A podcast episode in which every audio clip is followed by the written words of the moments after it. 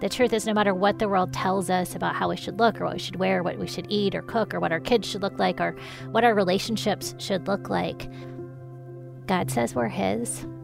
He says we're His masterpieces in Ephesians 2:10, and a masterpiece means that we're perfectly crafted exactly how He designed us to be. He tells us that we're made in His image. He tells us that we're His beloved daughters. We need to listen to that You're listening to God Hears Her, a podcast for women where we explore the stunning truth that God hears you, He sees you, and He loves you because you are His. Find out how these realities free you today on God Hears Her. Welcome to God Hears Her. I'm Elisa Morgan. And I'm Erin Eddy. We all experience life defining moments, some of which are good and life changing, and some of those moments are not so good. And what happens when we allow those not so good moments to negatively define our identities? How can we overcome the lies that we've believed and learn to hear God's life changing and freeing truth? Those are some great questions, Erin. And today, our friend Laura Smith walks through these same questions with us through her own story. She explains her experience of learning God's unconditional love and how she had to learn to see herself through his eyes rather than through the eyes that were instilled in her from childhood experiences. Yeah, and just to give you some background, Laura is an avid storyteller through her books, blog posts, and public speaking. Her recent book, How Sweet the Sound, focuses on the truth, redemption, and joy that comes from scripture inspired hymns. Through the Bible and the truths mirrored in the hymns, Laura aspires to help others see that they are masterpieces created by God. So, let's get this inspiring conversation going. This is God Hears Her with Laura Smith. Laura, thanks for being with us. We're super glad you're here. Thanks so much for having me on today. You know, I want to start this off a little bit differently, if, if you'll let me. And let's see what happens with this. Have you ever been left? yes. As a little girl, my dad would leave our family repeatedly. Hmm. I didn't understand what that meant when I was little.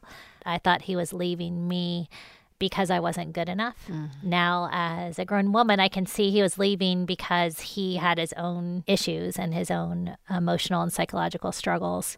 But as a little girl, he would be home, he would be there, everything was happy. I think our family looked very all American family from the outside. And then he just wouldn't be. Hmm. And um, then he would come back, and everything was normal again for a few years, and then he would be gone. Mm. Can can you unpack what your family looked like? Yeah. Did you have siblings? And... Sure, sure, sure. So I have this super sweet, amazing mother who is probably the most loving, kindest human being on the earth. I adore her. I hope I can be like her one day. And I have an older brother who's four years older than me, who I have always loved and adored. And then I have my dad. I grew up in Columbus, Ohio.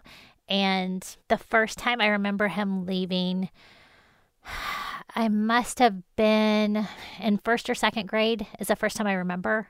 Our family mm. never talked about it, which I think is so spooky in retrospect. Hmm. But it was never like, oh my gosh, this is devastating. Like dad has cheated on mom and he's done this terrible thing. It was just like, okay, so you're gonna go spend the weekend with your dad and um then I remember just like sitting down at the table and like dad wasn't at the table and I was like, Where's hmm. dad? Oh, he's not living here right now. Oh, but that's all that would be said. Like we didn't discuss it. And then when he came back, it was the same. It was just like, oh, he's now at the dinner table. Please pass the salt. Oh, wow. and I know that it was, I'm sure my dad didn't want to talk about it.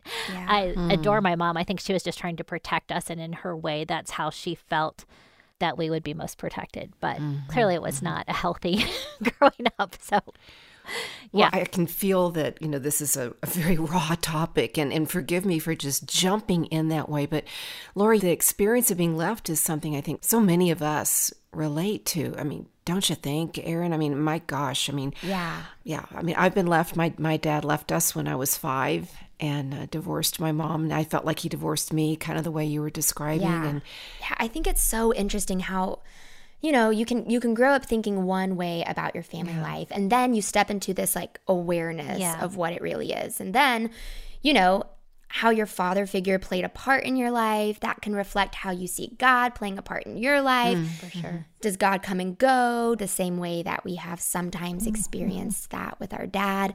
I mean, do you think that experience of being left at a young age shaped and molded the way that you view your relationship with God? Mm-hmm. Take us through how you learned about God to how you are now. Yeah. So, grew up going to church. I mean, we went to church every Sunday. My dad was an usher. Oh. My dad led a men's group. Oh, wow. But because my dad would keep leaving, I kept internalizing that as I wasn't enough. So, I think the damage that it caused was that I believed I wasn't enough, period that I felt like I had to earn love, that I thought that I had to achieve love. So I'm definitely a people pleaser. I'm a performer. I am all of those things um, mm. as a result of that. And there's nothing wrong with pleasing people and like, you know, making people happy. And there's nothing wrong with going out and using the gifts God gave us to the best of our abilities. But the motivations were all wrong. And I honestly felt there wasn't enough that I could do, earn, achieve, way I could look that I would ever actually be loved just for me. I, I could not mm. believe that. And I mean, that's the whole story of who God is, is that he loves us for exactly who we are because he created us in his image, because he created us. He loves us just for being us. And that was something that took a really long time to sink into my heart because I had been shown one thing that that's not how love worked. Mm-hmm. But human love is, you know, faulty because we live in a yeah. broken world and God's love is perfect. And so it just took me a really long time to figure out that difference and then to actually absorb it and believe it.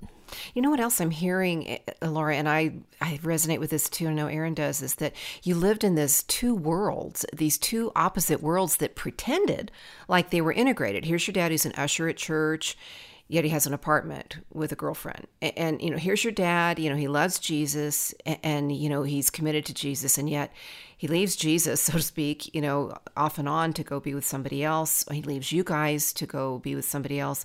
And so you come together on Sundays or other days, or he comes to the dinner table and y'all, you know, put on this face. And I really appreciate what you're saying about your mom truly believing that she was protecting y'all mm-hmm. to, to keep this kind of uh, facade, if you will, but this kind of normality she's yeah. trying to build for you. For sure. What did that two world thing do to you? How did that shape you?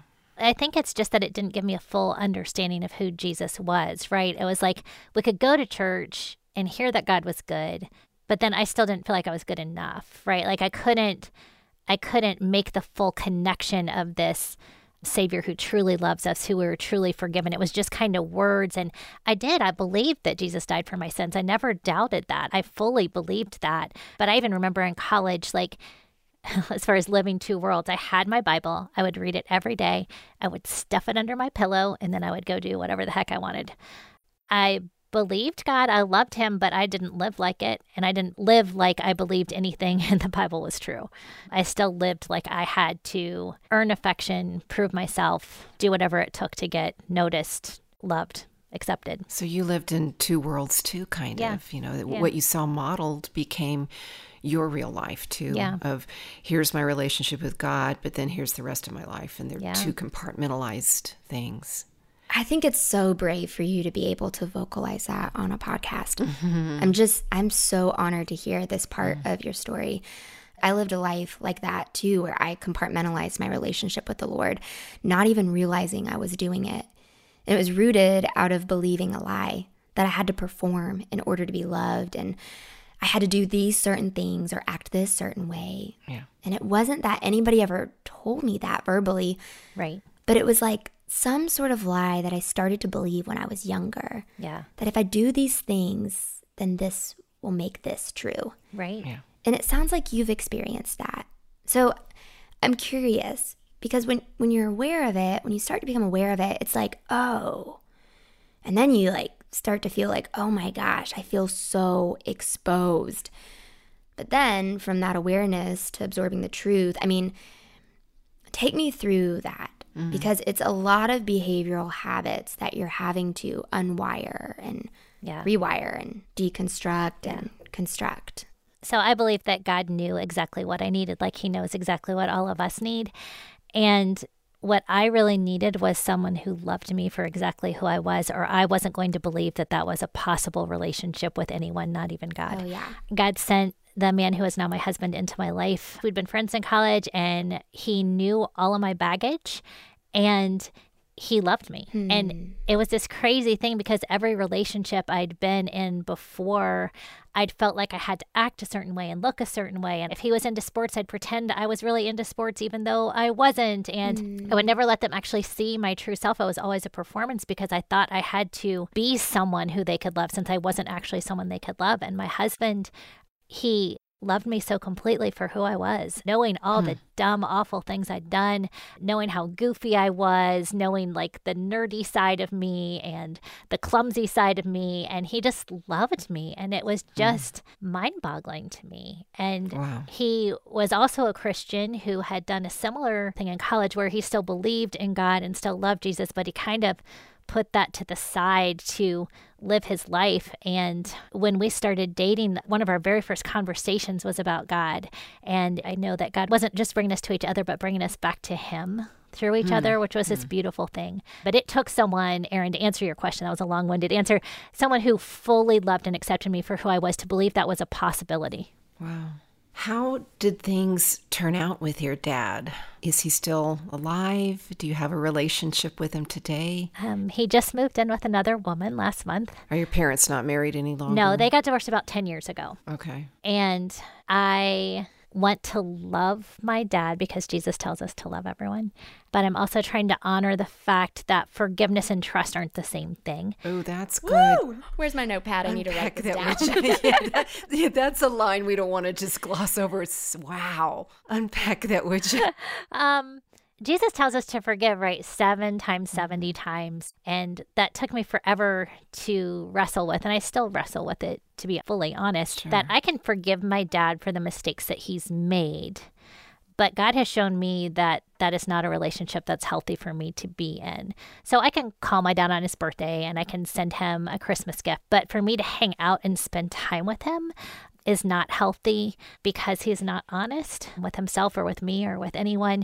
And it's hurtful. And I get to a very unhealthy place when I'm with him because of the damage that's been done and that still continues to happen. So it's okay for me to say, okay, I forgive you for what you've done. I know Jesus better because of it. I appreciate my husband and his actual love for me so much more because of it. I'm able to tell people about how much Jesus really loves us because I've been through it and seen every facet of that. So there is definitely good that's come of it. But I don't have to trust my dad and tell him my secrets and share with him my sob stories and my hopes right now. That's not a safe thing for me to do. So I can forgive him and be kind to him, but I don't have to let him into my safe spaces. Mm, mm, mm. I think you touched on something that so many people right now listening can really resonate with. And that's you can forgive somebody and have healthy boundaries that will protect the work that you've done and are doing. And that doesn't mean that you love them any less by not allowing them to cross the fence mm. into your safe mm-hmm. space. Yeah. I just, I think that's so amazing. I think it's so important. And I so appreciate what you shared in terms of how the Lord brought you out of this is um, the love of a man who came into your life and changed you.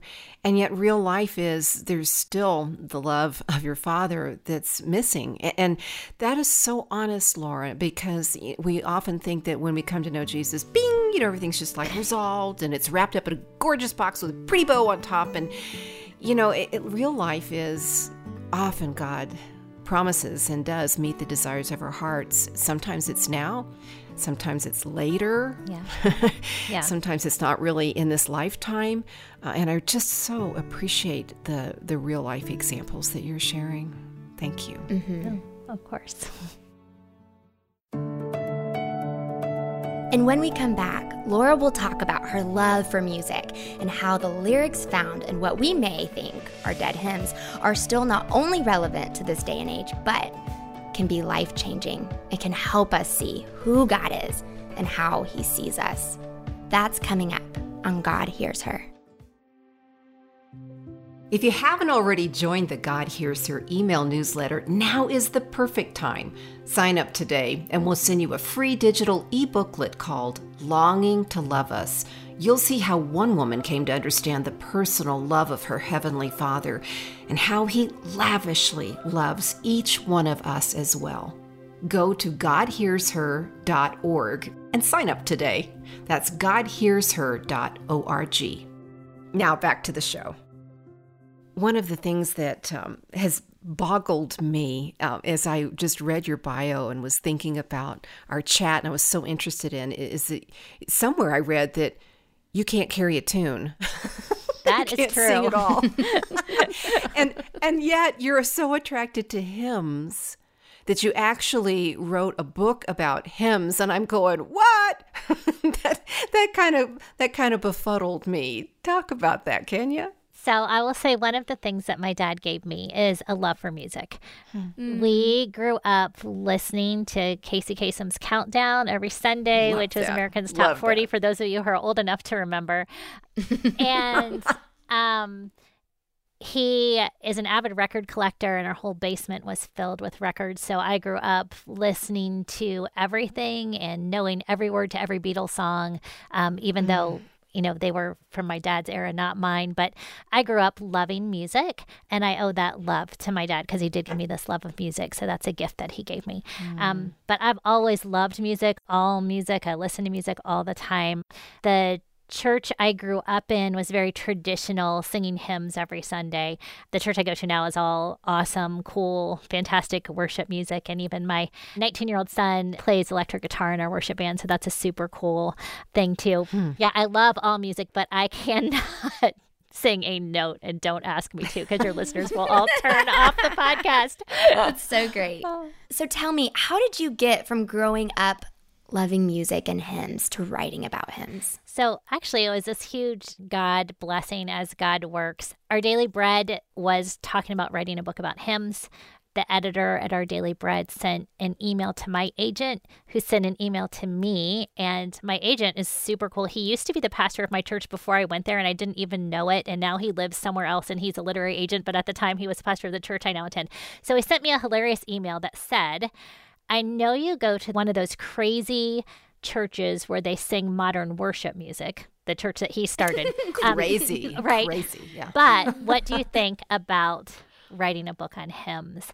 And I was actually going to go see my oldest daughter play soccer that weekend. And I know I was going to be in the car. So I was like, okay, I'm just going to pray about this in the car and talk to God about it. Like, God, do you want me to write a book on hymns? What would that mean? And oh, God just started flooding me with all these beautiful ways that hymns have impacted my life. Just starting with that last Sunday, my son had been playing in the worship band and um, we were singing All Hail King Jesus. And he broke into Crown Him with Many Crowns on his electric guitar in the midst of that song. And when he did that, I was just like taken to my knees, like just such a wash of emotion and memory, something down in my core about, yes, all hail King Jesus, because you're the King of Kings, but yes, you should be crowned with many, many crowns, right? That's like what you deserve. And I think the marriage of that music and where it sits in my soul. And then God started flooding other examples in my head. I'm like, yes, I want to write a book about hymns. And so um, I submitted my ideas, and the rest is history. So, Wow. yeah. What what have you learned? Are, are there some some principles or some big poppin' ideas that you could call out? Just a, a couple here.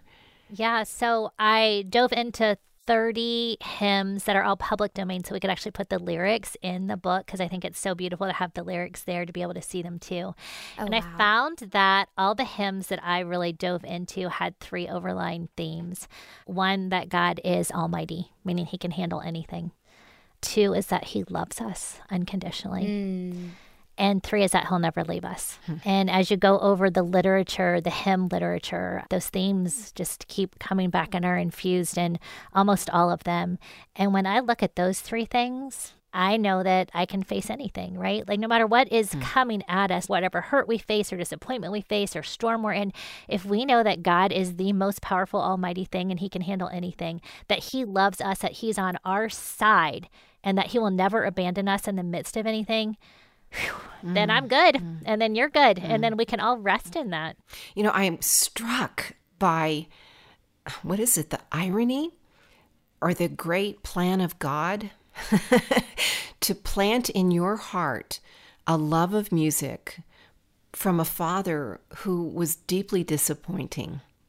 And implanting that gift in you, which is exactly what you called it a gift from your earthly father, your heavenly father called you forth into a purpose for you and into through you a, ministry to others. I, I, just think it's so important because so many of us want to throw out the pain in our lives, the, the hard things in our lives, the embarrassing, depleting, revealing things in our lives and think, okay, now God can come in and dwell and now he can do something good. But mm-hmm. but Laura, in your life, God planted good in the soil of pain. Mm-hmm. And in the very soil of the gift that your father gave you, your heavenly father planted a future and a hope. That blows me away. And you listen to it and look what he's done. He's given you assurance, he's given you favor, he's given you great love. Well, he's such a good, good father. And it says in scripture that he can, he will turn everything for good. And it's true. He does every nugget of it. And it's like you said at the beginning, not always how we think it'll be or when we think it will be, but he does. He's a good, perfect God. And he wants everything to be beautiful and fulfilled and fruitful and renewed and restored. For the woman out there who is in a similar situation right now, and is just like, snap. You know, I have asked God to show up, and I don't have a man who loves me the way Laura's describing her husband loves mm-hmm. her as an illustration of God's love. And I still have to deal with the person who's wounded me on a daily basis. Yeah. And I'm exhausted by trying to keep the boundaries, Erin, that you talked about, you know? Yeah. And I'm longing to know that there is a God who loves me and sees me and hears me just as I am. Would you speak to her just for a minute, Laura? Yeah. First off, we have to really focus on who we're listening to for our identity. Mm. I listened to my dad for way too long about who I was and what would make me matter. And people who are harmful or damaging in your life, or anyone who tells you that you're not enough, is a liar, whether they are intentionally lying to you or whether Satan is using them to lie to you, or um, even if it's social media that's lying to you about what other people's lives look like, what your life should look like, how your life is missing the truth is, no matter what the world tells us about how we should look or what we should wear, what we should eat or cook, or what our kids should look like, or what our relationships should look like, yeah, God says we're His. Mm. He says we're His masterpieces in Ephesians 2:10. And a masterpiece means that we're perfectly crafted exactly how He designed us to be. He tells us that we're made in His image. He tells us that we're His beloved daughters. We need to listen to that and cling to it. And that means it's hard in those hard days. I'm not saying you can just listen to it and be like, cool, I'm a masterpiece, one and done. I, I, still have stupid, dumb struggles and slipbacks where mm-hmm. I'm like, oh my gosh, I've let everyone down. I'm not good enough. That's an honest thing that I still have to battle with. It's not, it didn't just get fixed because I learned that Jesus loved me. But yeah. I think for me, the three ways to stay in that truth is to read the Bible every day because it continuously points back to how much Jesus loves us, how much he's there for mm. us. I was just reading Mark this morning and the woman who broke that alabaster jar on his feet and anointed his feet. Everyone's like, why did she do that? And he's like, I love her. People were talking about her for centuries, and we are. We're still talking about her right now. mm-hmm. That's love how that. Jesus yep. sees yep. us when other people are like, that's dumb, that's oh, stupid. Oh, yeah. Why did you do that? Those aren't words he ever uses to describe us. Reading the Bible reminds us that. That he says, oh no, like, I love her. I want people to know all about her. Yeah. So, reading the Bible every day, praying every day, because we need to talk to God too and say, Who do you see me as? Just ask that out loud and sit for a minute, and He'll tell you how lovely you are, mm. how wanted mm-hmm. you are, how accepted you are.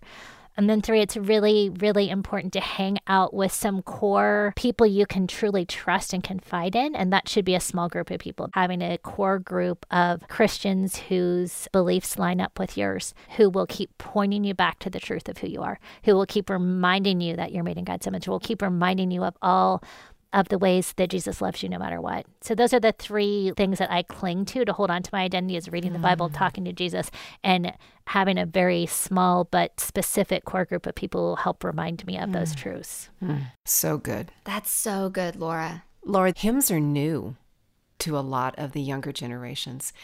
And sometimes the lyrics can be bizarre just just to put it out there just you know saved by the blood and washed in the blood and you know what a wretch am i and you know How do you help younger generations attach to hymns? Why do we need to keep thinking about them and open ourselves to hymns?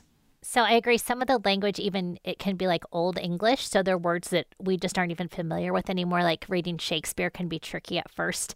But I like to think of hymns as vintage, not as old fashioned. Mm. Oh, that's um, nice. Yeah, I they're like actually that. still super cool and have so much I think vintage things are even cooler and richer and snazzier than the new, like mass produced things, right? And I think that's how hymns are. Now, I love modern worship music too. And I think that there's so many of the old hymns that actually modern worship music has used parts of and verses of, and that I think people are more familiar with the hymns than they even know um, because they've been actually singing lyrics to them um, with a modern beat and they didn't even know it. Yeah, that's a great point. Yeah. But I think also so much of the hymns are just steeped in scripture. Like, my hope is built in nothing less is Jesus's teaching from Matthew 7 24 through 27 that if you stand on the rock, then the storms won't knock you down. And that's what my hope is built in nothing less is. Turn your eyes upon Jesus is Hebrews 12, verse 2. Turn your eyes upon Jesus. Like, it's just um, so many of the hymns come straight from scripture, and that's mm. why they're so important. Yeah.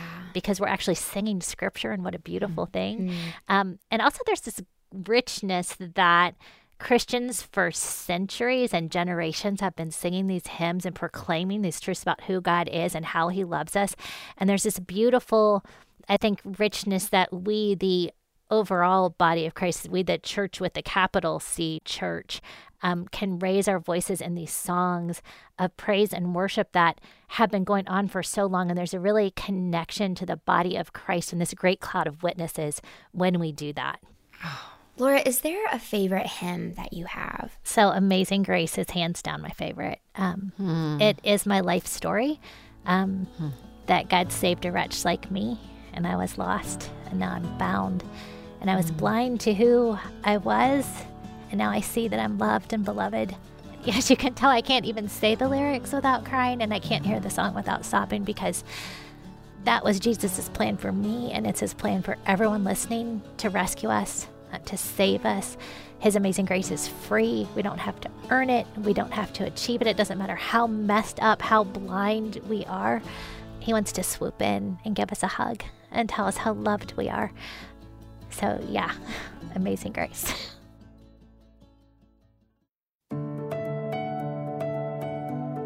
Amazing Grace is one of the many inspirational hymns that can help us process and articulate not just the deepness of God's love, but also reveal the truth that God made us in His image. Yeah, Elisa, it's one of my favorites for sure. And before we close out today's episode, just a quick reminder that the show notes are available in the podcast description. The show notes not only contain the talking points for today's episode, but you'll also find a link to connect with Erin and me on social. So check out the show notes on our website, godhearsher.org. Thanks for listening. And don't forget, God hears you, He sees you, He loves you because you are His. Today's episode was engineered by Ann Stevens and produced by Mary Jo Clark and Daniel Ryan Day. And we also want to take a moment to thank Peggy and Bobby for their help in creating and promoting the God Hears Her podcast. Thanks, friends. You guys are the best. God Hears Her is a production of Our Daily Bread Ministries.